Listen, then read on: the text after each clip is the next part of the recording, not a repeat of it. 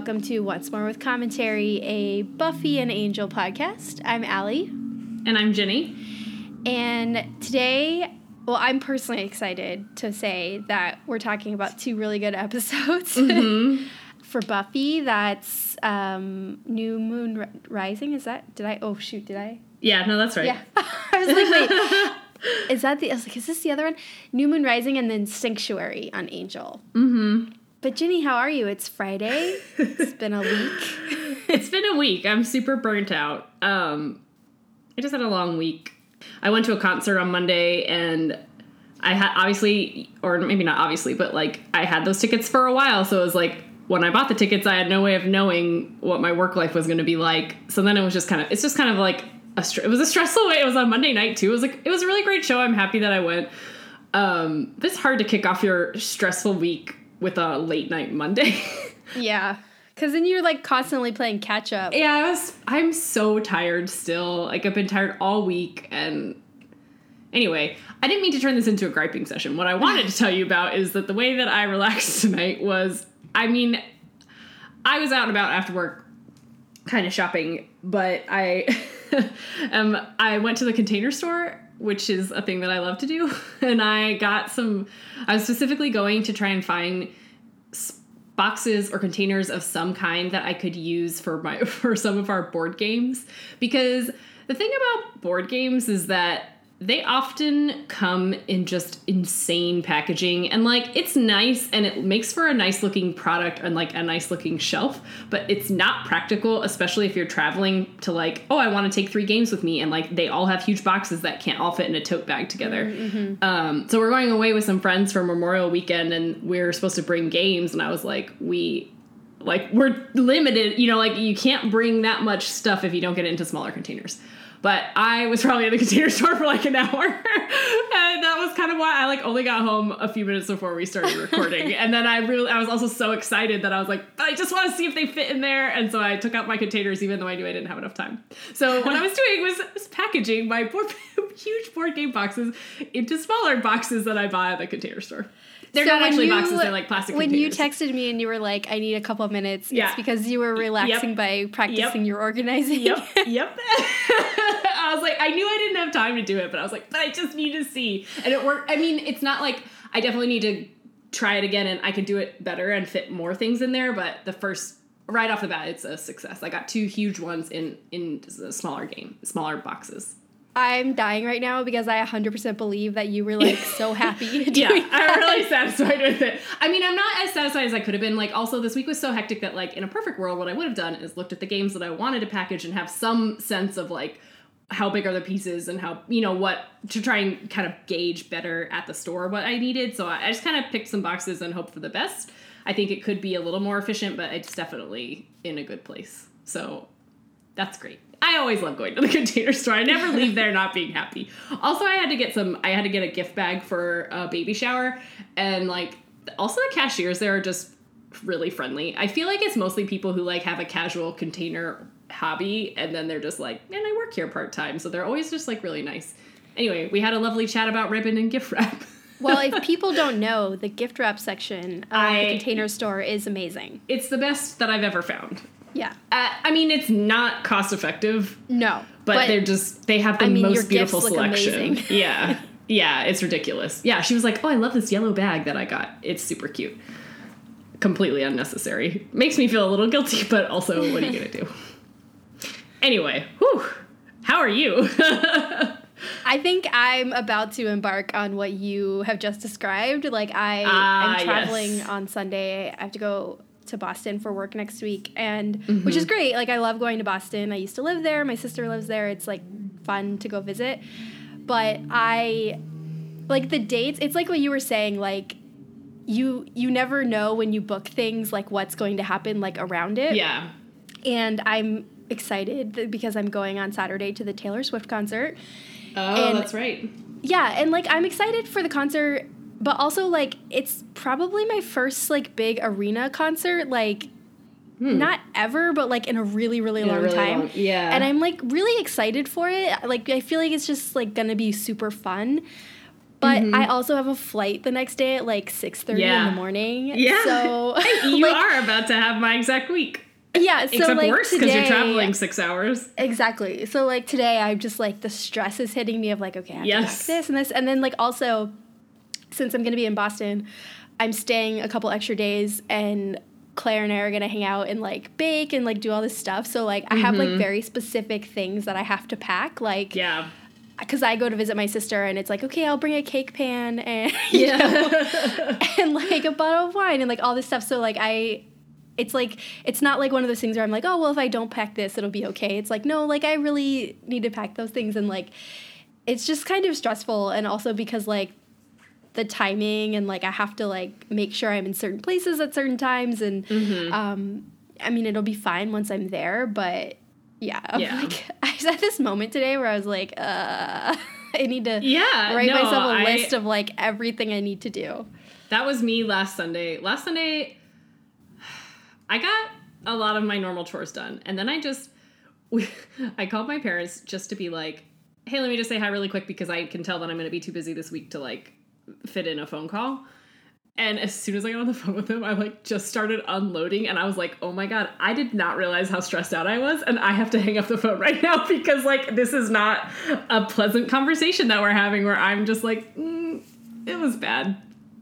I no, like, I do that. I just like, have to do this. I just have to do this. I just have to do this. And I was like, holy yeah. shit, I did not know I was this freaked out and I need to hang up and go do 10 things and then go to bed at midnight. like, what? Yeah. Okay. I mean, it's kind of a, it's not a bummer, but like, I, I still have a lot of, like, I still have a lot of things this weekend and we're traveling next weekend. So I think I feel a lot better than I did like two days ago, but I'm still like not totally out of that just busy mindset. Yeah. Ugh. At least my games are organized. That's the the glimmer of hope at the, the glimmer of, the of hope. Yeah. you, will oh. be able to take all the games you want. Okay, well let's um talk about Buffy. Yeah, let's gather ourselves. I know. I hope the stress isn't like seeping into the airwaves. Sorry, guys. It's been a rough day, rough week. Sorry, um, guys. It's hard sometimes. I mean, in all things, not even that hard. My life is pretty easy, so yeah.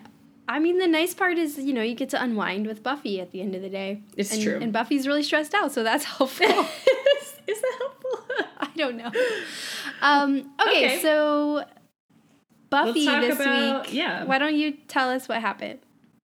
Okay. So, New Moon Rising, the episode opens up and, like, Tara and Willow are having an adorable conversation about Tara getting a kitten, and you know she's concerned that like, oh Willow, are you allergic, or oh, is there any reason why you this would bother you? Because she wants Willow to be able to spend time with her in her apartment or their dorm. I guess Tara lives in the dorm, so it's like a kind of sweet, you know, note to start off with that like their relationship is progressing and things are getting serious. Um, also, Willow is taking Tara to her first Scooby meeting, so it's like yet again another sign that like things are progressing in their relationship. Um, at the Scooby meeting, Buffy reveals that, you know, despite they know that Adam is still out there, nothing has really been going on. She hasn't found any demons or vampires when she's been out slaying, even though, in contrast, uh, Riley says the initiative has been super busy. So I don't know. The gang is like trying to still figure out what exactly that means when suddenly Oz shows up in the doorway. um, so it turns out that Oz has traveled the world to find a cure essentially for his werewolf condition. So he invites Willow to like spend the next evening with him. Um, and it turns out it's the night of a full moon and he doesn't transform. So he, you know, he's kind of, he kind of explains to her that like I found this some ways to meditate and take some herbs, blah blah blah. He's not that specific about it. Um, and he's found a way to basically control his werewolf transformation. Um, of course, all of this is incredibly confusing to Willow because she's pretty much just started to get serious with someone who's also a woman, but also, you know, Oz left things so open ended that I think she's understandably confused and in turmoil. um, meanwhile, Buffy and Riley are also kind of having their own drama. You know, Oz coming back kind of forces Buffy to tell start telling Riley things that she's kind of been leaving out about her own life. I mean, she's vague about it obviously at the beginning, but basically she has to tell Riley that Oz is a werewolf, and Riley has never really encountered any sort of gray area with demons before. He's just been in the initiative where they say demons bad, and we do experiments experiments on them, and humans are good. So that's kind. Of, I mean, and simmering in the background is the revelation that Buffy still hasn't made, which is that she used to date a vampire. Um, so all of this is going on. Willow and Oz are trying to figure out what they mean, and there is another werewolf attack in Sunnydale. So eventually, I guess Oz gets captured by the initiative when he's transformed into werewolf. Oh, I'm sorry, I skipped a very important thing, which is that once he gets jealous because he catches kind of a vibe between and some smells between Willow and Tara, he immediately transforms into a wolf again, even though it's not even a full moon. It's during the day. So while he's in his wolf form, he gets captured by the initiative. Riley recognizes him. It's a whole kerfuffle. The gang and Riley all decide to rescue him. Um, eventually, they do get him out, but in doing so, Riley has to like officially renege on the initiative and decide that he doesn't want to be a part of what they're doing anymore. Um, and at the end, Willow also Willow and Oz come to an agreement that Willow's gonna uh, date Tara instead, and Oz leaves. I like that uh, you used the, the word kerfuffle. I don't know where that came from. That wasn't in my notes. Um, I feel like there was something else I wanted to say. Oh, right. Also, the other kind of little background thing going on in this episode is that Adam recruits Spike as like a, an ally. It was a boring. Mm-hmm. It was a boring scene, except for Spike. Obviously, Adam is Adam. So it's a heartbreaking episode in a way, it, but also like. Is, but it, and it ends on a really positive note, though, yeah. right? Which is that like we get to focus on Tara and Willow being happy and admitting. I mean, finally explaining. You know, not finally explaining, but like admitting that they're in a relationship, both to each other and to Willow's friends well at least just to buffy but we get oh you're right an acknowledgement to the audience also that like what has been obvious but still right. kind of implicit unstated yeah explicit like willow yes. actually i mean she doesn't even really say the words but it's very clear what she's telling buffy right you know mm-hmm. um and yeah and Oz says it actually more explicitly than anyone mm-hmm. when he's confronting Tara of even yeah. asking if she's in love with her. So right. I mean, yeah, even I mean, that is another big step. I, it's not just that Willow and Tara are in a relationship. I, they're admitting that they're in love with each other too. I right. kind of I didn't say that, but that's that it, that does come up. right. I mean that it's it's not some passing kind of like it's not yeah. kind of thing. It's it's a real thing. But it's I on like a on a larger level, I I really like this episode because one, I think when Seth Green left, there probably was some sort of agreement of like, can okay, we have but can we have some closure? yeah. Right, and for something because there really was no closure, no. and Oz has kind of been just out in the wind for this entire season, and that's not usually how the show tends to get rid of people. You know, mm-hmm. like there's always some sort of finality, and so it works really well. You know, to have him gone, we see Willow put the pieces back together and like start to move on in a way that we saw Buffy trying to do when Angel came back. Mm-hmm. And I also love the way it like even though Oz left, you know, at the very beginning of this season and and now he's back almost at the very end of it, you know, in fact, probably like almost the same point at each end of the season. But the parallels to the episodes are so great. Like it's it's not that he's just back and there's like the the friction of the initiative and his relationship with Willow and mm-hmm. all of that. It's and and there is a lot of that because of the way Oz just kind of waltzes back in and is kind of like I'm here now. Uh, exactly, like not considering the fact that he can't just walk back in. Right. I mean, he he, he he's tries. sort of making motions to that effect of like you know, I'm not pushing you and all that, but he is just kind of assuming he can w- just drop right back yeah. in. But I also yeah. love that from the other side of this, of like beyond that, like all the issues that came up before he left, like he might be coming back thinking that he solved them, but it's really clear that they're continuing to kind of push this idea that like the wolf as much as Oz might think now that he's kind of contained it, it is in him all the time. Like the way that yeah. it comes out it's in the daytime. It's easy to surface. Yeah. Right. Like because it's really impressive. Like he he tries to show Willow, it's a full moon. Look, I haven't turned. Mm-hmm. But then when we see him turn, it's not during the moon. It's during the day. When before, when he thought the wolf was just this thing that came out of him three nights a month. Right, like right. he would have oh, never transformed yeah. in the daytime. And and now that he thinks he has a control on it, maybe the control kind of pushes it out. Like it's sort of leaking out in different areas. Like it mm-hmm. when he gets really upset, he t- transforms in the middle of the day, and then again in the initiative, and like. Right. Neither of these times is at nighttime. So um, I mean, I thought that was really big, interesting. Yeah, like, that's a good point. He comes back with this whole announcement of like, "I'm better, I'm cured, everything I left for, I fixed," and you kind of see that like not only did he come back and the world he left is changed, but also he's not at all fixed.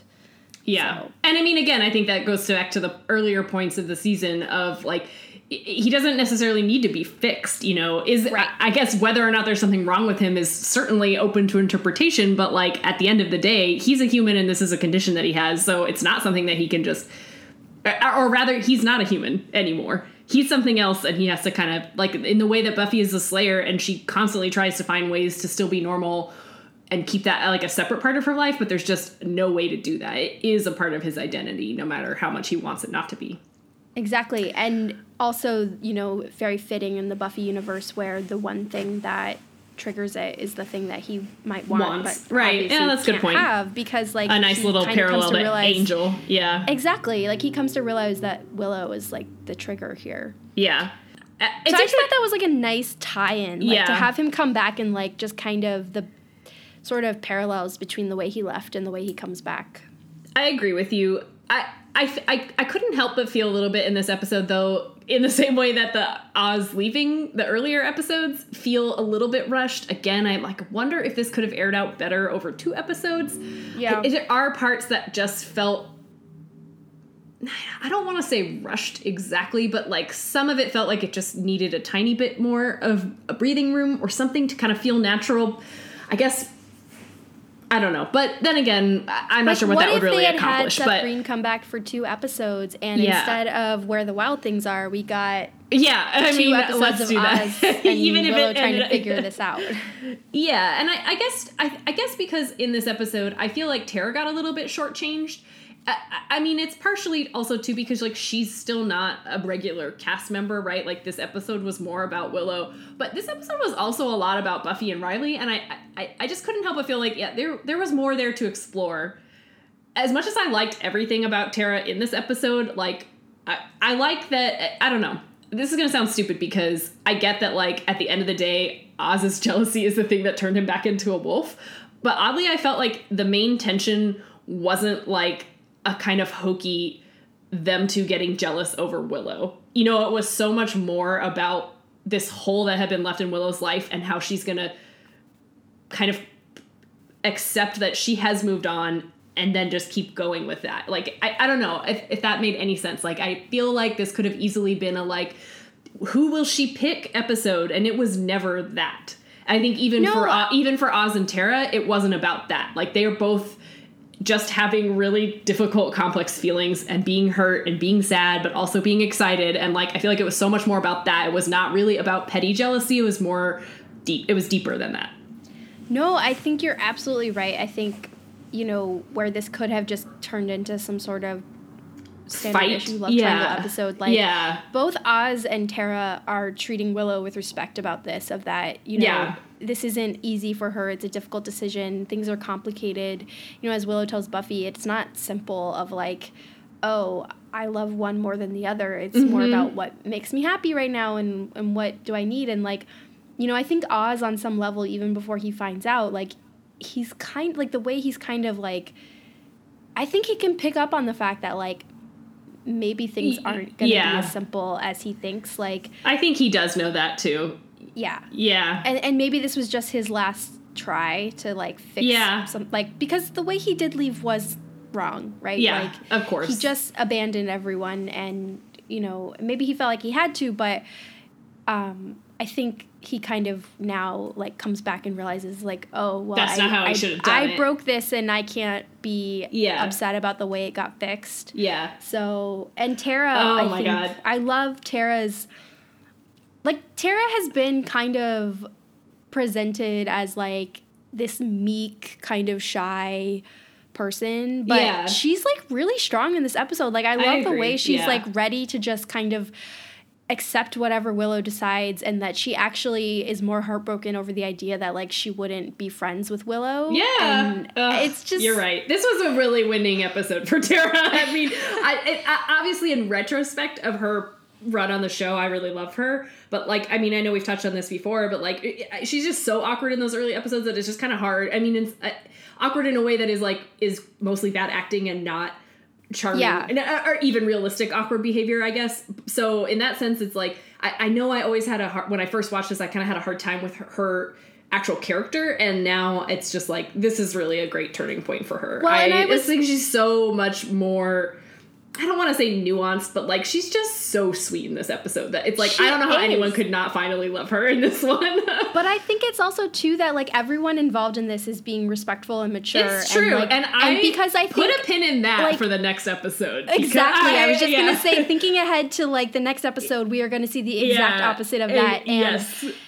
it's just so nice to see of like yeah, this is really difficult, but it's the focus is not on like petty jealousy and all of that. It's just like on this like real problem that like Willow is having and like the emotions and like I keep saying respect, but like I really feel like Oz and Tara both acknowledge that like and I Willow's not that- gonna be like rejecting or like insulting them. It's really gonna be a tough decision for her. But I also think that Willow also is is walking into this in the most mature way possible, right? Which is As that is like she's way. not she's not leaning, leading Oz on. Ex- maybe a little bit she should have said something about Tara, but it's just so confusing that you. I think there's no way to to put her in the wrong in this situation, right? Like she had no idea he was coming back. She has made peace with him just leaving her life, not made peace with him breaking up into this more tangible way maybe so anyway i guess again i just think like she agrees to have a meeting with him nothing gets too far it's not like she's getting swept up in her emotions and the and the old feelings right like she's just yeah and i think the whole time she's really aware of like well i'm in this awkward position where i haven't you know her and willow or i'm sorry her and tara haven't called each other girlfriends so i think it's not as though she's like really gonna cheat on anyone but it's just so i, I don't know i just uh, of course, yes. Willow is mature, and she handled this as maturely as possible. Also, I think. Exactly. Keeping I in mind both of their feelings as well, as much as you can. Which is like obviously someone's going to get hurt in this situation. There's no way out of that, but nobody's unaware of that fact, and I think they're all being really mindful. Yeah. It's just, maybe a bit of a stretch for 19 year olds, but then again, maybe not. I, I mean, I'm willing to like give them the benefit of that doubt because it's just kind of enjoyable to watch. Honestly, yeah. I, I, I mean, I agree. Yeah.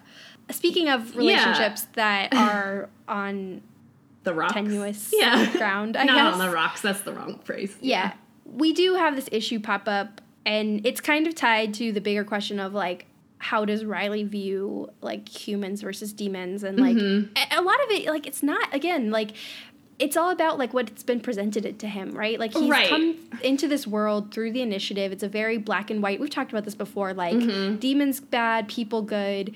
Um, but even the you know, Buffy kill, universe has pretty much later. mostly treats it that way. Yeah, but there's yeah. no there's no nuance in the initiative. Of course, and so we see Riley confronted with this idea of that sometimes I mean, and, and, a werewolf is a great example of it this is. gray area yeah. of like yeah. sometimes Oz is an evil creature, and sometimes of, yeah. he's human, and there's no control one way or the other. And so, and it's not his like as Buffy says, it's not his fault. This is something that happened to him, mm-hmm. and so Riley is confronted with this, and and I think it's fitting at the end of this episode that Buffy finally decides to tell him about Angel. Agreed. Yeah. And we'll see the you know consequences of that in the next episode. But there's this larger question of Buffy having to consider the possibility that like Riley might not be okay with mm-hmm. her. Like because her philosophy, especially because of her interactions with Angel, is to consider the angles and the sides. Like they've worked with, you know, um, demons and vampires at this point when they needed to. Mm-hmm. You know, Giles calling in his friend to um, fake taking away Angel's soul and all of that. Like right, they right. all know that there are these gray areas, and the initiative never pauses to consider. Um, so it's a real test of Buffy and Riley's relationship in a way that you might be thinking like, oh, well, he has to choose between Buffy and the initiative. Like I don't feel like that's the big issue here. Like Riley doesn't really hesitate No, you know. I mean, I think at this point, I, I, I think let's hold off on that conversation because shit. What what did you just say? Sorry. Oops. Um, I don't know. I mean, why am I apologizing? But whatever. Um. Oh, what did, there was something else I wanted to say about Buffy and, and Riley more specifically. I guess it it is a test on their relationship. I kind of lost my train of thought, but essentially, I guess I just want to say that, like, also, I think in this situation, Buffy makes a situation out of something that didn't have to be one though right? Because she's feeling insecure and scared about what is going to happen when he finds out about angel. So she kind of lashes out at him when he's asking i think pretty reasonable and innocent questions. I mean they obviously pose it as this kind of like oh riley's sort of being a bigot way. But like it, the truth in in this universe is that i mean they're actual many of the demons are actual monsters and people do have to make kind of a discerning fact. You know it is a metaphor if we take a step back but it's not doesn't have to be one in the show. And I think that that's also kind of like she's just not she doesn't even really give him any explanation other than like oh you're just being judgmental. But it's like yeah i don't know how he could have really formed another opinion at this stage in his life. I think i think he clearly demonstrates in this episode that he's he's not wired that way to be unfair. He as soon as he sees different evidence i think he pretty quickly changes his mind right no, I think, but I guess I think, I think, Riley does disprove that. And I think it's also uh, yeah, right. I, like Buffy's she's the one that doesn't give him a she chance. has so much more experience than him. But not even that though. That she doesn't even explain to him. She doesn't really explain to him any reasoning before she gets angry at him. You know, he says he makes like a pretty cat. I feel like he makes a simple statement, and she's like, "Well, you're just spot and like kind of storms off, right? Instead of being like, oh, well, actually, our friend is this. I don't know. I just didn't think she really gave him a good explanation up front when she could have kind of nipped it in the bud and said, because she's feeling so insecure about the angel situation or the angel history that, you know, I think that's influencing their fight a lot more than the actual opinions that either of them hold.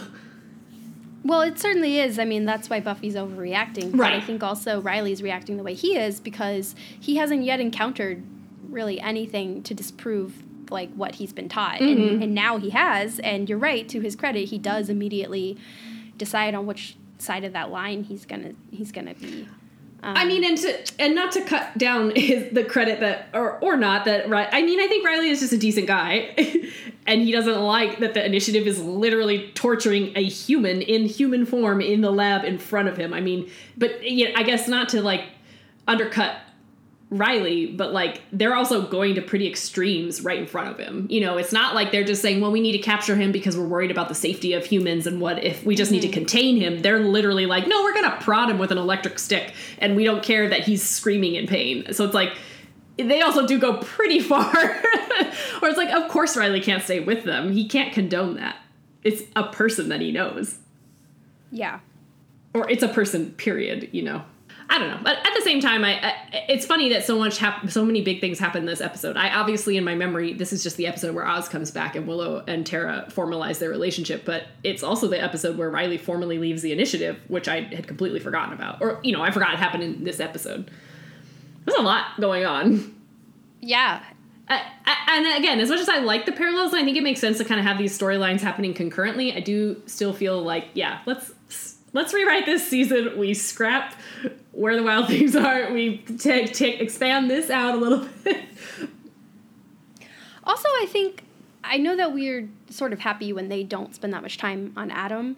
Um, yeah. Because he he's been here, just not at the foreground of anything. Right. Um, like we've been saying, more of a plot device than anything. And and in this one, he kind of is too. Like, you know, Anya and Giles think that they're successful hacking in to the city, but it's mm-hmm. Adam pulling all the strings because mm-hmm. they're doing exactly what he wants because he wants Spike to get them on his side. Um, mm-hmm.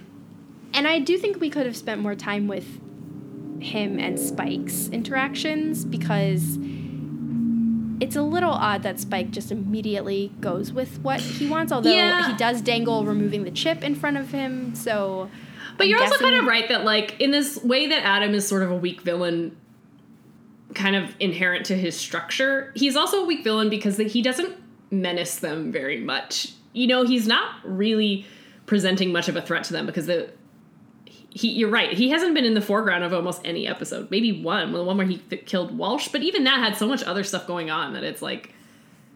It's just like compare it to the end of season three, where in every episode the mayor is making moves, and even in the ones and where he doesn't ahead, have much to do yeah. with everything, like it's clearly building towards something. Whereas I feel like if you think about the fact that in two episodes they're gonna have their showdown with exactly, Adam, it's exactly. a little bit like, like oh what? Shit. Yeah.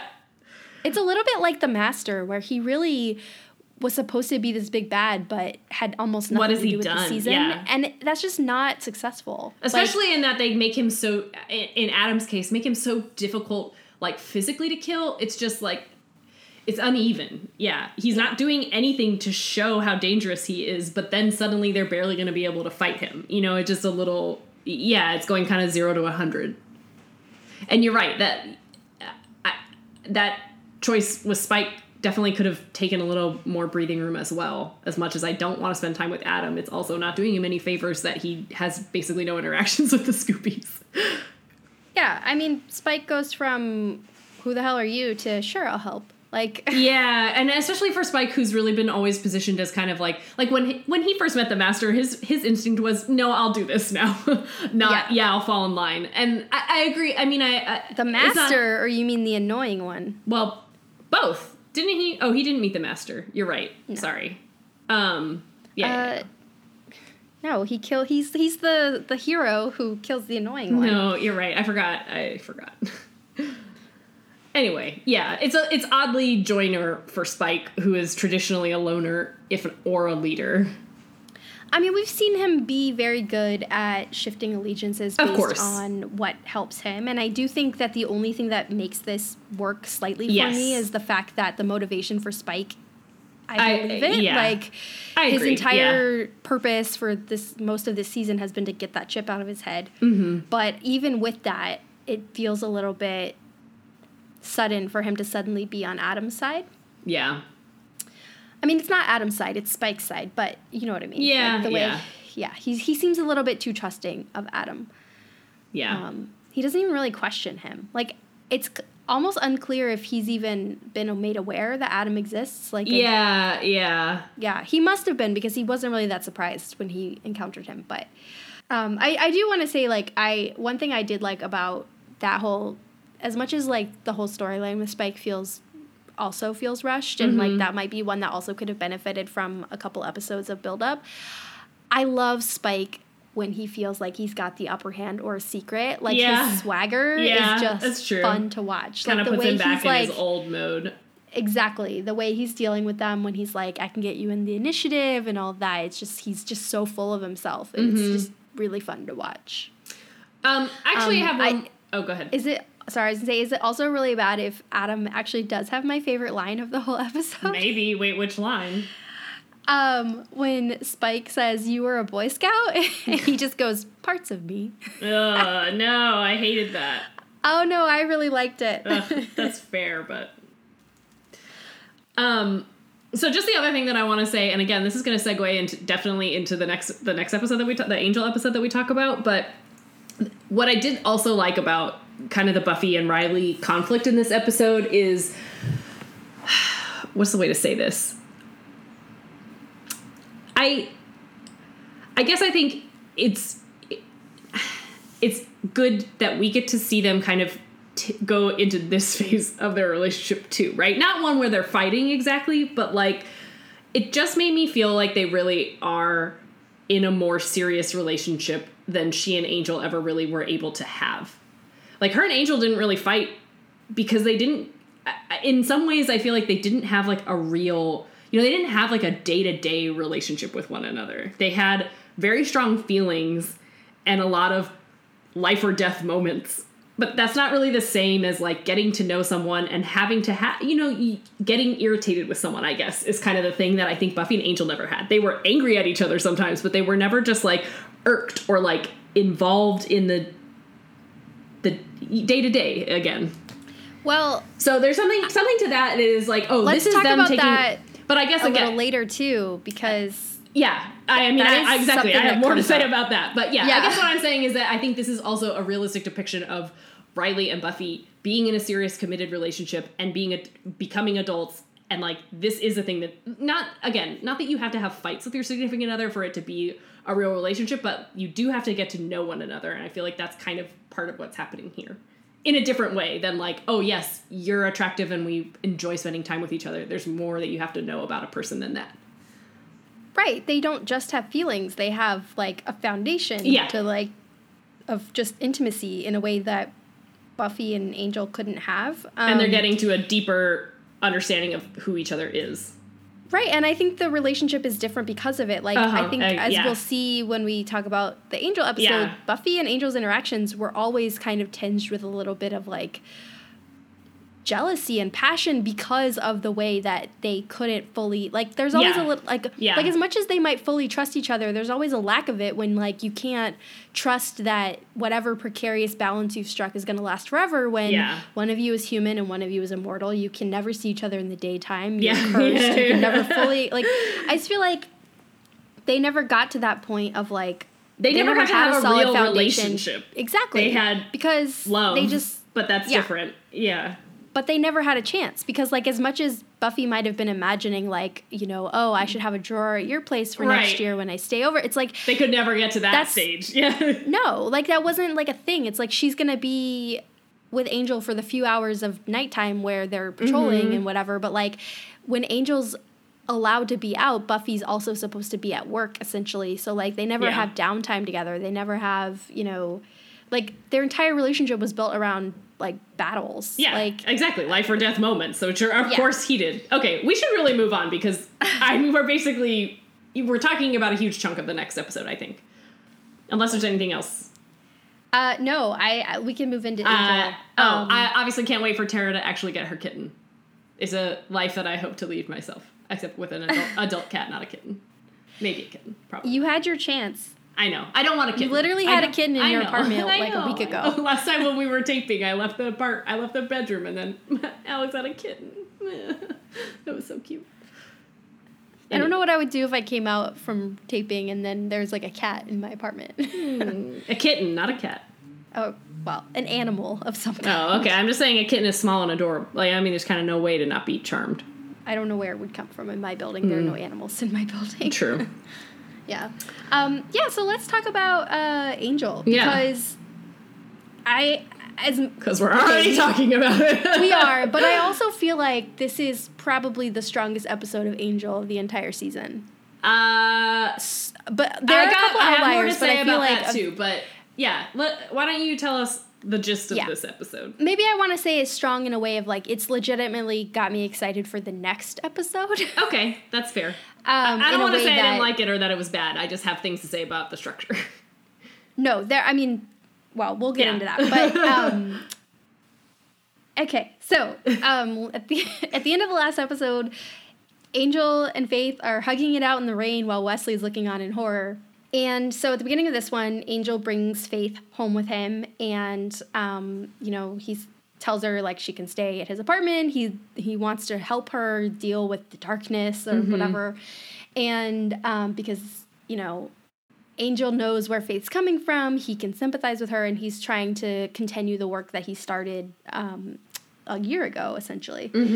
And um, so the next morning, Cordelia and Wesley are, you know, comparing injuries and sort of um, checking in, and they know that Angel brought Faith back. Wesley finds out that Faith is in fact there, but she's not prisoner. She's mm-hmm. not. She's just, you know, lounging down in the basement. So Wesley decides he's not he doesn't like he's not going to deal with this like Faith literally just tortured him and he's not exactly happy with Angel's decision.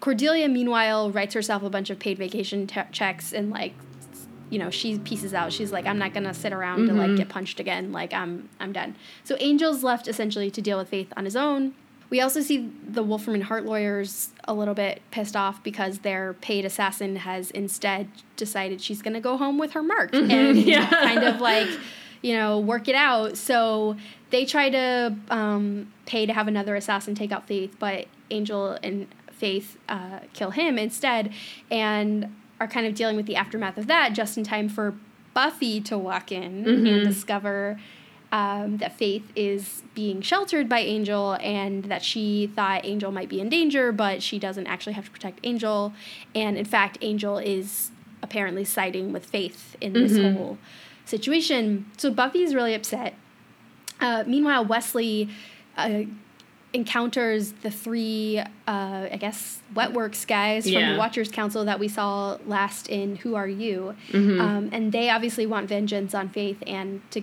take care of this problem. So they try to rope Wesley into helping them. Um, but Wesley won't betray Angel. As upset as he is that Angel is dealing with Faith in this way, he also respects Angel and their working relationship. And so he um, tells the Watcher guys that he'll, you know, help them out. But he ends up forewarning Angel that they're on their way. And they all show up to Angels with a ton of weapons to try to kill Faith, essentially. And um, so Buffy has to help Angel and Faith fight these guys off. Buffy and Angel succeed. Uh, Wesley even helps in the battle, but in the meantime, Faith escapes. And um, Angel gets arrested because this whole time also Kate is dealing with the reports of a fugitive. Right. Oh, that's right. Kate was in this episode. LA. and so yeah, so they all Literally, converge on the police forgot. station where uh, Kate's confronting Angel about harboring a fugitive, and they both see that Faith, in fact, left the rooftop because she decided to go turn herself in to the cops. Mm-hmm. So Faith turns herself in, and then we end the episode. Buffy and Angel like have it out in the police station um, because they're you know Buffy's Yeah. upset about Angel's methods, and Angel has to kind of explain to Buffy like this has nothing to do with you. Yeah. And Buffy leaves, and Wesley's trying to you know tell Angel that he thinks he did the right thing. And this is really a great Angel and Wesley episode. I have to say It is. I just if you heard me typing there, it was like, oh, I just thought of a good thing that we gotta touch on. Yeah. So, um, so that's that. So Faith ends the episode in jail, Yeah. No one's happy. But Right. Can I I? mean, we're- sorry to. I just want to No, clarify please. what I was saying at Yeah. the beginning of this, where I feel like this episode. I, I agree with you, and we could talk about it. The episode itself is a little bit of a mess, Yeah. but No, I I, I think know the-. Yeah, character work in this episode, I mean, is fantastic. You're right, and uh, you're right about that. And so it's like, yeah, again, I don't want to say that this is not an episode that I truly enjoyed watching. Oddly, uh, again, what I love about this episode is the Angel and Buffy fight. Like something about that is just so damn interesting to me. I think it was something that I didn't realize I needed to see. And so like yeah, in that way they get to this end of this episode and I was totally riveted. I do think that the like the actual faith setup things are lacking. You know, I think we talked about last week how it, they set up this beautiful arc for Faith in the two episodes of But- Buffy that she was in, and then they just kind of backtrack it in this way to sort of, again, just like seemingly serve some sort of plot that they had planned out. They need to be able to say in this episode, Wesley needs to be able to say, oh, but she was just torturing me. But I think ultimately they didn't need to be able to say that for them to still have pretty much the same conflict. So it's like that part is annoying to me. I think that they kind of, it- Faith goes, again, goes from 100 back down to zero in that last episode. And then in this one, we're just supposed to feel sorry for her. And it was like, you had really laid such beautiful groundwork for me to be feel sorry for her and then kind of t- ripped it out from under me. So I think I- those are the things that I have a problem with. I think you're right. I think everything about Five by Five undoes everything that happened in Who Are mm-hmm. You, and they're continuing this the thread one, of Who yeah. Are You here. Yeah. but it It's doesn't annoying, work yeah. because of everything that happened in Five by Five, and it's almost like two different people wrote this episode and didn't talk to each other Yeah, about what was going to happen. Because also, I kept waiting for some indication that the flashbacks from the last episode, Right, that they were going to We're gonna talk come into play it. and they just nothing. forgot. They never mentioned it. You're right. I mean, But- they did clearly put that in place with this episode in mind, but you're right that it's just like the, the way that they've tied these things together is completely sloppy. But the actual Well, they haven't. T- I don't think they tied them together at all. Well, I exactly, mean, they're missing. yeah. So, But, but, let's let's talk about the Buffy and Angel thing because we were sort of already talking Right. about it, and I do agree with you that it's surprisingly the most. And I also moment, want I to say, yeah, and but I also think the the emotional work in this episode, not just for Buffy and Angel, is also strong. So after we talk about Buffy and Angel, we talk we can talk about Wesley and Angel, and we also talk about Yeah. Faith and Angel because I think all of that, the actual interactions that they're having, were perfect. It's just how they got to those interactions that was like, Yeah. what? What are you doing? so, So- yes, so Buffy and Angel.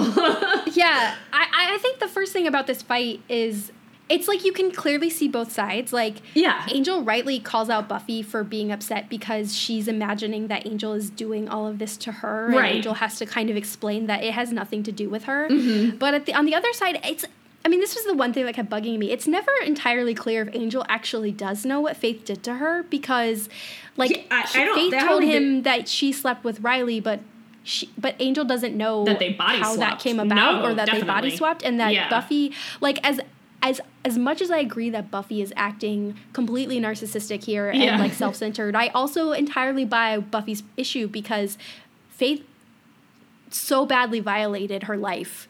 Yeah. That of course Buffy is gonna assume one that it's her right to figure out what the hell is going on and two to see if Angel is okay and to be angry that Angel instead of battling Faith is protecting her.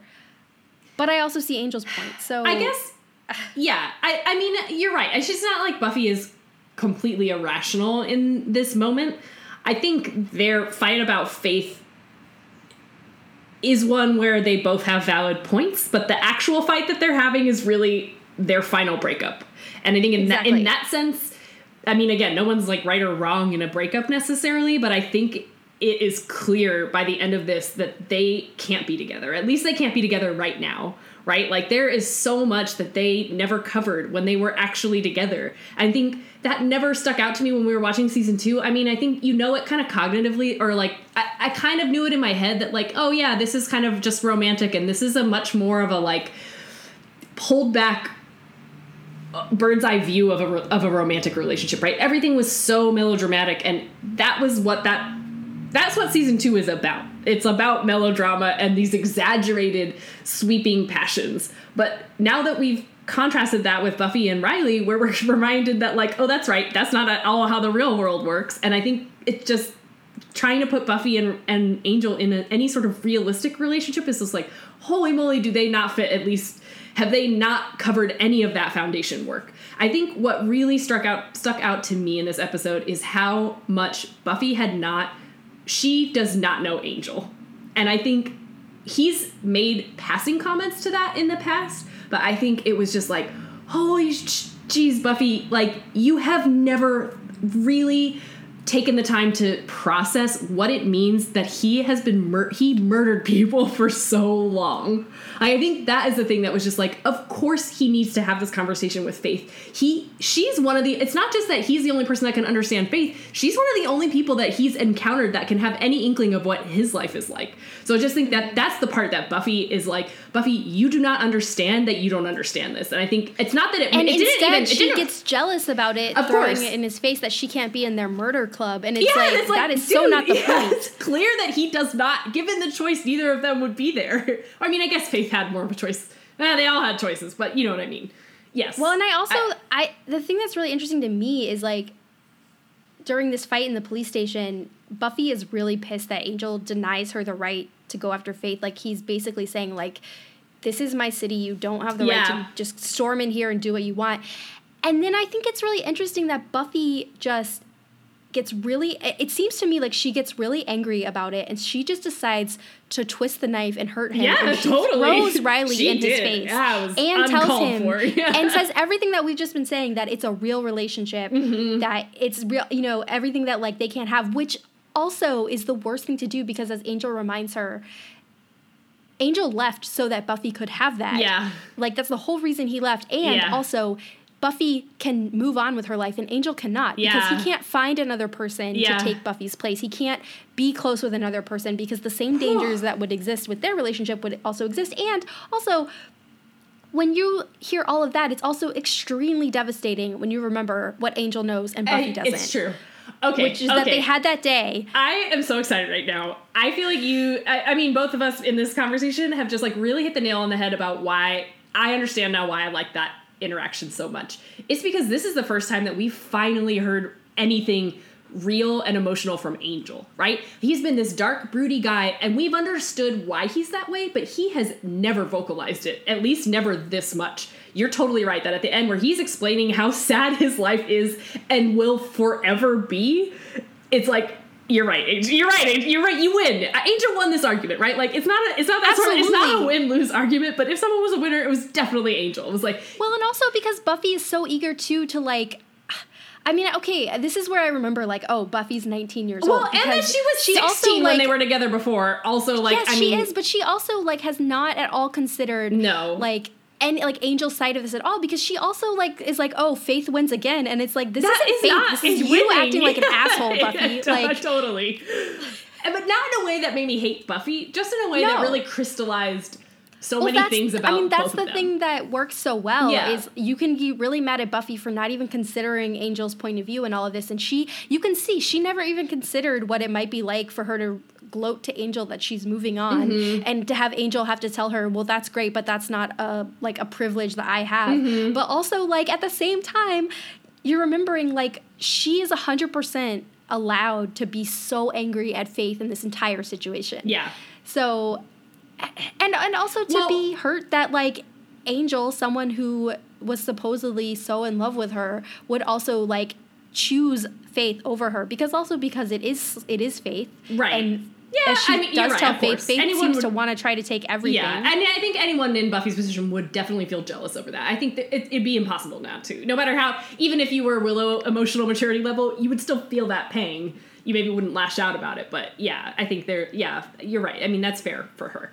But also, I think this is telling that this is the last time Buffy is on Angel, yeah. and it does put an end to that like tether Romance. that they've kept yeah. of like I'll just keep checking in on you and like like Buffy. So Angel comes to Sunnydale because um, Doyle has a vision, and instead of picking up the phone, Angel thinks of an excuse like I have to go to Sunnydale, mm-hmm. but he mm-hmm. doesn't tell Buffy, and then Buffy hears about it and comes, and then um, and then poor Angel has to deal with the knowledge of like what that led to, mm-hmm. and and Angel more than Buffy has glimpsed what it might be like for them to try to start to build a real relationship mm-hmm. without any of this mystical stuff in the way. Yeah, and so that's extra heartbreaking. But then also like Buffy didn't have to come here and protect Angel from Faith. Like Angel right. doesn't need protecting, and but it's just an excuse to always like check in and and like you know never quite totally sever that tie. Well, and again, because if they were truly concerned, as was as we were reminded in Five by Five, they anyone would them. have warned them. You certainly a phone call is faster than a trip to LA,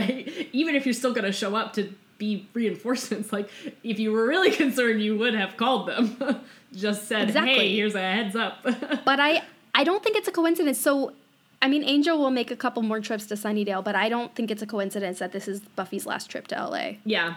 And it's interesting too because like I, as again as we're talking about this, I think this is like reality coming crashing down on this fantasy, right? The fantasy of Buffy and Angel together, which is a beautiful one, is like, oh, but I, I guess it's the reality crashing down on it in the best way. it's sad and upsetting, but it's like I don't know. I guess I just think yes, uh, I could watch that scene a lot. I loved it. I don't know. That it's, makes me like awful. It's not like it's not even like I'm not enjoying their pain. It's just so beautifully spoken. and I don't know if it's a good sign that the most emotionally honest and like great scenes that have happened in this season have all been when they got Sarah Michelle Gellar right, right. to Angel. I don't know. Uh, I am gonna choose to just think of that as coincidence and that they will get better. They, but yeah, they will. I, also Wesley. I actually just kind of touching back on really quickly Buffy's kind of selfishness or general selfishness. Um, I think this is a great reminder for me that as we've said this a few times, I especially in before we started doing this podcast, I definitely had that a little joke to myself about like, well, I don't know why anyone ever questions Buffy. Buffy's always right, and I, I think where we've landed since time since doing the podcast is like, well, Buffy's always right about monsters, but Buffy is not right about most emotional things. And this is just another great depiction of that. That like, oh, Buffy, you still have a lot to learn about being an adult, even if you know everything about being a Slayer. And kind of fitting into that, I think. Uh, another thought that I had about this episode is like Buffy kind of makes over and over again the point that like I tried to reach out to Faith. I tried to do this. I tried to do that.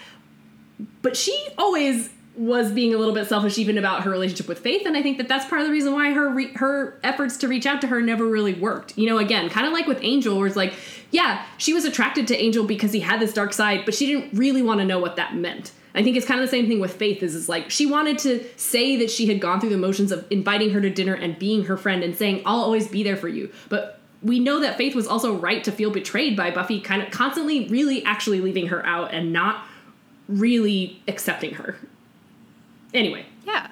I, I mean, I, I think that ties in really well with, like, you know, Buffy willfully ignoring the reality of her relationship with Angel, mm-hmm. and it took the mayor to really make her consider yeah. it. And and for Angel to realize that he needed to do something, and for Joyce to have to go to Angel and explain the reality of this situation. Buffy's not good at looking at the hard decisions when it comes to like personal stuff well, like I think she's always self-centered about those personal decisions. But she's not good at putting ways, herself in the other person's shoes. But again, I don't know that I blame her because she has to be so selfless in That's every true. other part That's of true. her life. Totally fair. That, yeah, like, you're right. I'm not trying to. I, you're right. I, yeah. yeah, yeah. I don't want to blame her for things, but I want to say that that's why her efforts with Faith didn't work.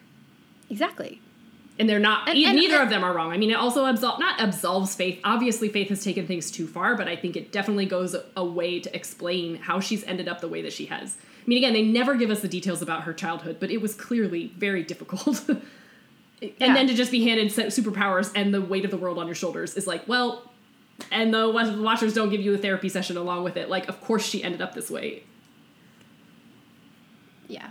I but i also think it speaks to like Buffy probably wasn't equipped to really fix. Yeah, I mean, yeah, I don't. You shouldn't have put that on the shoulders of another seventeen-year-old or whatever. Yeah. okay. Yeah. Let's move on to Wesley. So uh, I love Wesley in this episode. Me too.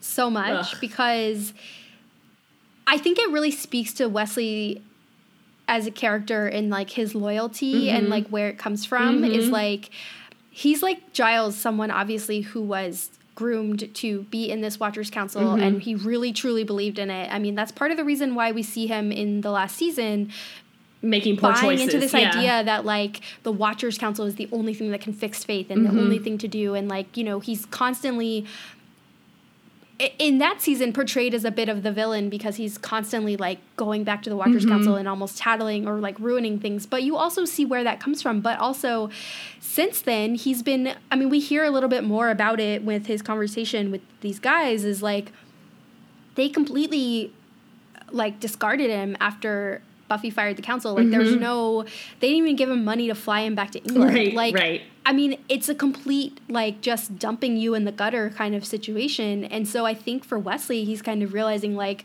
well, they had zero loyalty to me and mm-hmm. all the mm-hmm. effort and work that I put in for them.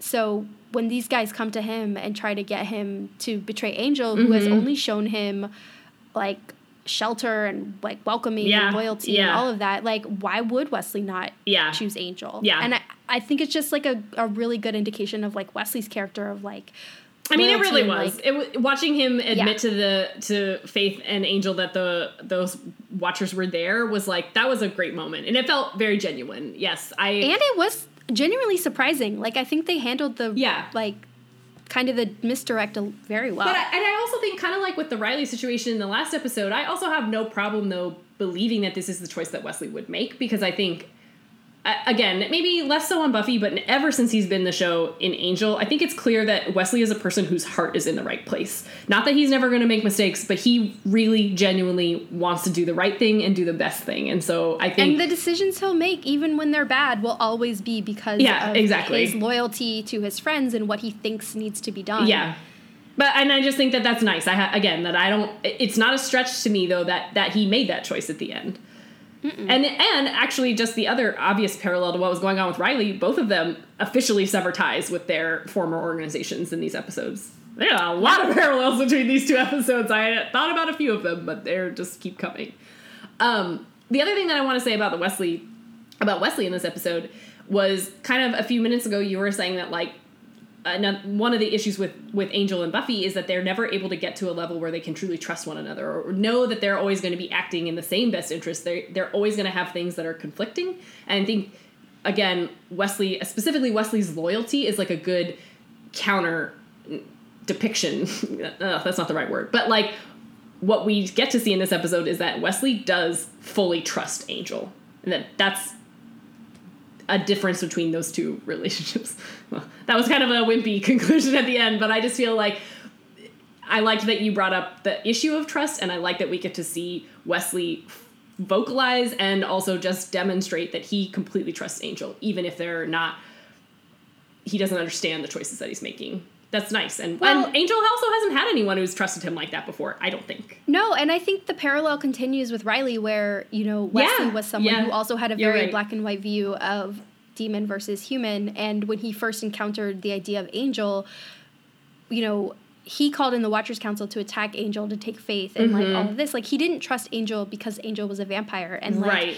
since then we've seen him completely change his stance on that mm-hmm. and say that you know, um, you know, Angel isn't evil. He has a soul, and like that that matters, and like the fact that he's a vampire doesn't. And you know, Wesley has learned all the lessons that maybe Riley is starting to learn. Mm-hmm yeah, well, and so I'll great. see your parallel with yet another small parallel, which is that I think in the way that we see Wesley demonstrate his loyalty to Angel, we've also seen Riley make the same statement of trust in Buffy. Not in this last ep- not in this episode, but I feel like there was one one or two before where he like literally was saying like, "Well, I don't understand what you're saying, but I know." In Superstar, oh, yeah, exactly, exactly. In Superstar, where he was like, "I don't know what you're saying, but I completely trust you, and we will do that." So it, again, ugh,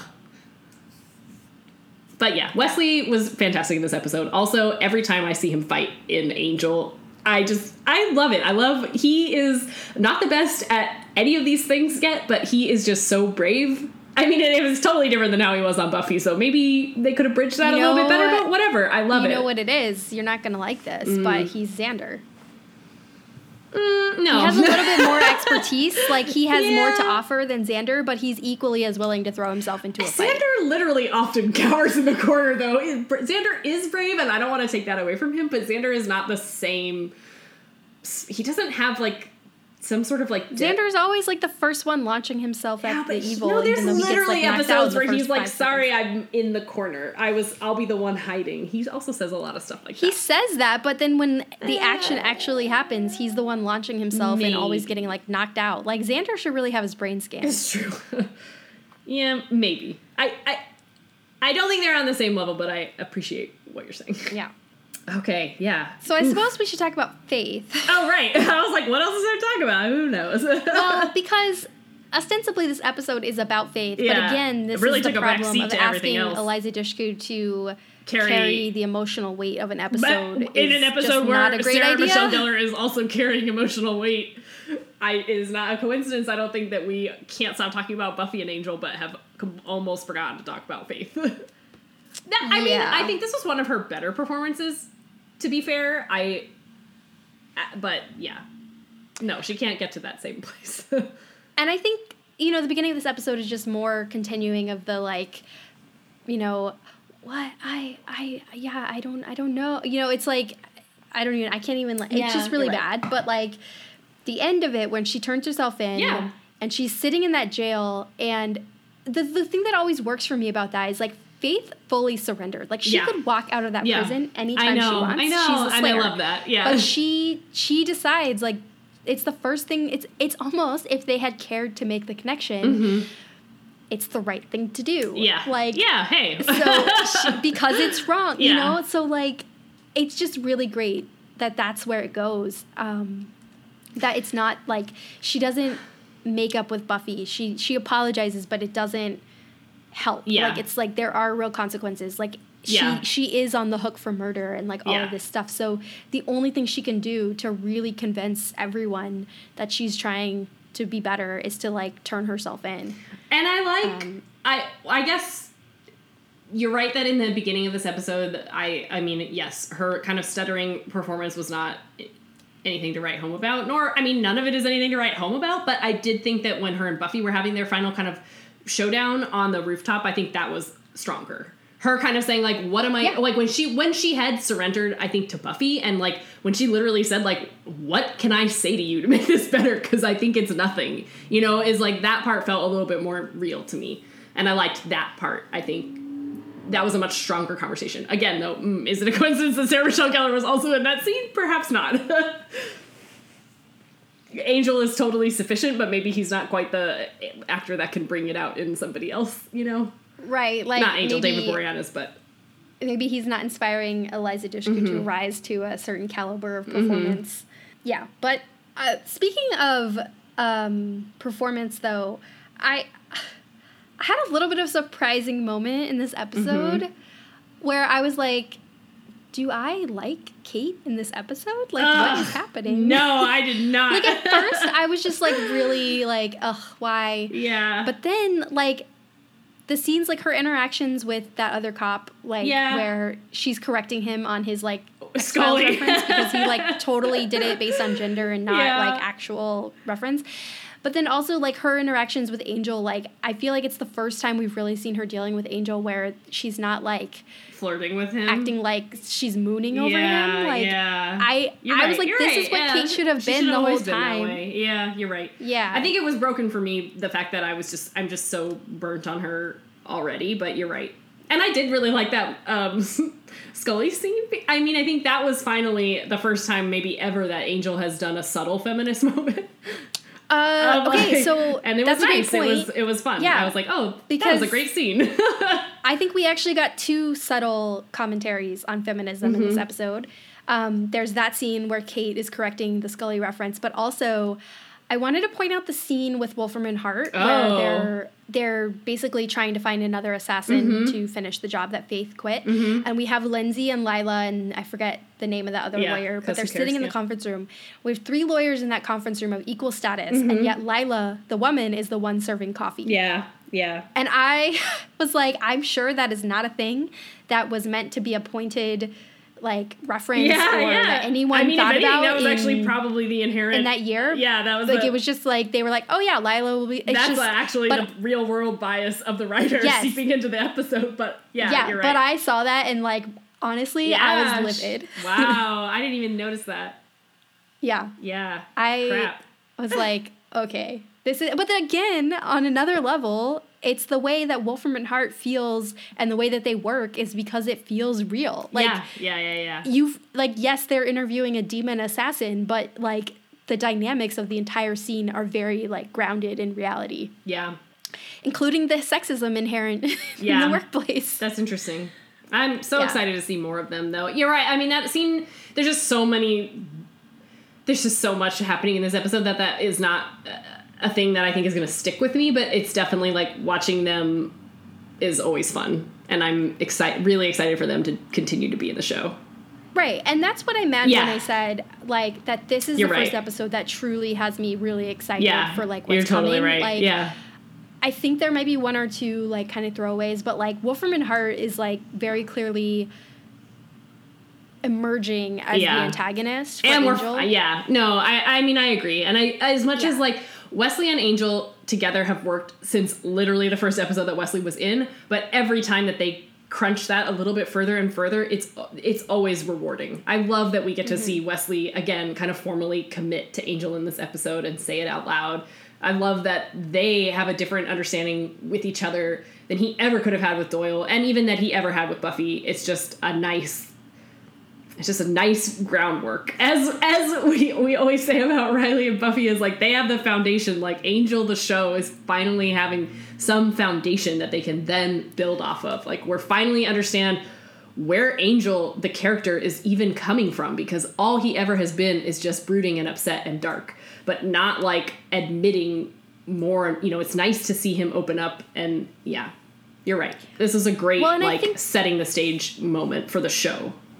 It is, and I think it's no coincidence that it's happening towards the end of the season. Of course. Now there's a shared history of the cast and yeah. the characters. Yeah. And also, I think that's why Wesley worked so well from the beginning because I understand the hesitation, maybe of course, doing yeah. a spinoff of Buffy, to entirely stack the cast with Buffy people, you know, yeah. transfers from Buffy. We talked but about that. But I think the reason, and we talked about this, that they work so well is because they do have a shared history. Like the reason this Faith episode works is because Wesley and Angel were both involved in what happened with Faith before. Yeah. And in a way that Doyle, like like you said, like it would not have been as, as it would not have landed as well if this had been like a Doyle Angel episode because Doyle has no prior involvement yeah. with Faith. Like it doesn't mean anything. Yeah. But with, with Wesley, especially Wesley being her watcher, yeah. like this works on so many levels. And I think that's also why finally the universe that they've been building for, you know, all these episodes is starting to pay off because like we have gotten enough of a sense of Wolfram and Hart, especially in the last few episodes, to view them as a threat and understand that this is something that's happening. Yeah. You know, and I think even the Kate stuff, like as unsuccessful as she is, we know what it means when she shows up. Yeah. And it's just it's finally going somewhere. And I think that's why first seasons are so often not great because like on one hand like they also don't know what they want to do mm-hmm. but also like think of what makes your shows that you love like work so well it's like because of all the history right right of course i mean and that's again as that's the strength of tv in general as a format is yes. something that is serialized it's harder to capture that somewhere else so yeah of and, course it takes some time uh, I think that's a like a an asset that a lot of spin-offs don't go to because mm-hmm. they're so desperate to like differentiate themselves from the shows that they right. came from, but like you should walk that balance of like trying to pull this yeah. history that you have at your disposal and then forge a separate path. But mm-hmm. I feel with Angel, they kind of tried first to forge a separate path and, and then, now they're realizing we can pull in these elements from like yeah, the existing universe and like make it work. But that should have been something they were doing from day one. Yeah. And you know, they, they went off on these different directions Whew. of like, you know, demons of the week and who knows. Yeah. So. Um, I'm ready. I'm ready for Angel to be like the show that I get excited. I, I mean, I I think you're right that we're finally there because this one was good. We had a good one a couple episodes ago, and I forgot until just now to look up what's happening in the next episode, and it is another at least uh-huh. good. Th- I, at least good th- thing with a good payout. I, I don't exactly. I don't remember the details of the episode. I think the episode will be good, but don't know. But yeah, we're yeah, finally I getting actually, to some new things that I've been waiting for, which is to say, new characters that I don't exactly. hate. Finally, a new character that I don't actually hate.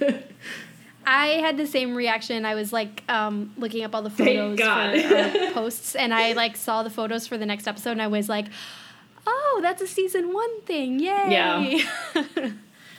um, because we're really totally almost at the that. end. Yeah. We're almost done with these seasons. Yeah. Whew. Well, so that was that's exciting. Sanctuary. yeah, I think this was one of our better conversations. This was very exciting. Well, when the show is actually good, it's fun to talk about. Yeah. like for once, I'm not like listing all the things I hated. It's yeah. very exciting. It is exciting. Yeah. Okay, so next week we have the Yoko Factor mm-hmm. on Buffy. Mm-hmm. Gonna start to see the payoff of Spike's bargain with Adam mm-hmm. and uh, Warzone mm-hmm. on Angel, which I don't remember a whole lot about the episode, but we're gonna meet a new character. Yeah. Yay. Yes. Okay. Do you have any pop culture? Uh, I'm in the same place I was uh, like two weeks ago. I feel I really don't want another angry email from the one person who's angry about it. Um, no. I don't have okay. anything. I guess I have a recommendation, but it's too little, too late. Mm-hmm. Uh, oh, I know what you're gonna say. Yeah. In my um, defense, Jordan, this is I had a very stressful week at work. Heartbreaking TV conversation. Yeah. No, I know. Yeah. So Brooklyn Nine Nine got mm-hmm. canceled, and you know I'm not gonna go out and say this is the most amazing comedy ever. You should totally watch it, but it, it is one of the few shows that I still regularly watch, and. I, I just got really upset when I heard about it getting canceled because I was like, I know what's going to take its place, and it's going to be some garbage that, like, doesn't matter, isn't going to matter in like 15 years. And mm-hmm. they canceled a bunch of comedies that actually have a point of view and something to say. And like also Brooklyn Nine Nine, much like Parks and Recreation before it, mm-hmm. is one of the warmest comedies on TV. I mean, and, and that's no coincidence. no, because it is the same creator. Yeah. But but yeah, I, I mean, mean, it's a thing that people that we people want. Right. Like it's it's the one of the few TV shows that you can go and turn on and like get kind of like a warm and fuzzy happy feeling while you watch it and it's not I started It's not like watching some garbage thing like, you know, like a CBS comedy or something. Yeah. Like it has a point of view and intelligence and like the jokes are smart yeah. and like characters evolve and change yeah. and like I mean, there was a recent cold open where like they literally had a bunch of perps in a lineup. I was Boys, just I, I was, just watched that clip on the subway, and I was just gonna say the same thing. Like, oh, I watched this great clip that was like, oh my god, that was the funniest thing I'd seen. Sorry, I cut you off before you well, said what it was. No, but that's okay. But I mean, like, that's the kind of thing that's like not gonna happen now, yeah. and. I like yeah maybe Hulu or Netflix decides to reprieve it but like it's not the same it's never the same it's it's not and it's just I think it's just another final nail in the coffin of like I don't pl- have any plans to find a show to replace it. And it's funny I'm that just, you're like winnowing my yeah. like active shows because like it's I better to just know ahead anymore. of time when they're gonna end and then get into yeah. it. That's funny because I actually think I was thinking about this. I what I said to you when you told me Brooklyn Nine Nine was canceled, and I said this to someone else too. Is like what's nice for me is that I'm behind on that show, so I actually still have two or three seasons that two maybe two and a half seasons that I haven't seen. Um, and I sort of think that I, in the back of my head, that's maybe why I didn't get invested in it. Is like, you know, let's just see where this goes, and then I can catch up later. Because like, we talked about and listed in a bunch of other shows, it was like I can't go through this anymore. I yeah. can't. I'm, I, but I am a little bit shocked that this is still happening because, as we've discussed, when all those other shows that we loved got canceled, that was right at this turning point for TV and streaming, where it maybe still made sense for networks to cancel shows that had sort of low ratings compared to what ratings used to be. Like, but this day and age, I just don't know what they're basing it on. You know, like how how can it possibly have too few v- viewers or something that can't be as expensive to produce as like a drama or some you know i don't know i mean maybe there's something that i'm not getting well, there's something that confuses me because like it's still obviously it's network TV. It's still entirely based on this advertising model, which is entirely based on viewing numbers and all all these algorithms. I get it, but they I also so many feel other like shows that are in failing. An age, in an age when nobody is watching TV live, yeah. like shouldn't you then try to put the best quality television out there that you can and just think that like the viewers will come if it's smart? But like I, I'm That's not so always how it works. Like because if they're gonna just replace it with something else risky, that'll probably go the same. I, I, there is uh, something about. I'm like, actually kind of. I don't really want to look too much into it, but Fox revived Tim Allen's sitcom. Mm. And if that replaces this, like I'm done with Fox. I'm done. Mm. Like they have taken too many good shows off the air, and like whoever is running that TV program is a moron. Yeah. And I like, but that's I. I, I sound just, really mad about it, but and it's like it's also like okay, like I've talked about before with you, where like I think five seasons is a good run for a sure. show. I don't think that a lot of, especially comedies, really need to go beyond that. But I just hate the way that the decision comes like as a surprise. There's no, like, why can't we just right, have this no conversation earlier? Of, like, wrap up yeah. your show yeah. and like do all this stuff. Like it just feels like well, so arbitrary and meaningless. And it's yeah. also like And it's so frustrating probably I mean obviously it's frustrating for the writers, but even as a loyal viewer, it's so frustrating when I, I'm when we were watching Parks and Rec and every season ended with what something that had to serve as a series finale because they never knew if they were getting canceled or not. It's like it made for some great episodes in some cases, but like, man, would it have been great to not have to live in this world where you had to experience this pseudo ending over and over and over again. just tell us. Just make that. Yeah, I get it. I know. I'm yeah. sure it's so much harder than that, but at the same time, it's also not. I mean, I'm not like institutions crying man. in my bed about this, but like it's just an ongoing frustration I have. Yeah. Where, like I, it's, I, I guess as like a person who like has some creative output, I feel like why would you, why would you be okay with putting garbage out there when you could put good stuff yeah. out there instead? So yeah. Quality is not always well, the most important consideration, which is so annoying as a viewer yeah. to consume. And yet, you know, however million people are still watching like whatever the hell's on. I mean, I I can like crap all over CBS all I want. I still regularly DVR Big Bang Theory. Yeah, I almost said that as my example, like. but whatever, that's fine. But I just it's it's not anything that I also watch seriously. Like right. it's just something that I watch because I've been watching it. Yeah. Like it's I would never put it on a top 10 list of like quality TV, you know. Uh, top 20, uh, top, 30, top Anyway, 30, that's my little rant. Um, I realize that I do have a pop culture recommendation. Okay. Um, I watched the new John Mulaney Netflix special last weekend, and it was pretty good. Oh, I would watch it. I have only seen glowing reviews of that. I don't want to. I, I, guess I like I like John Mulaney. I think he's great. I think it really scratched an itch for me of something that's kind of benign. you know, of like I know it's not going to make me.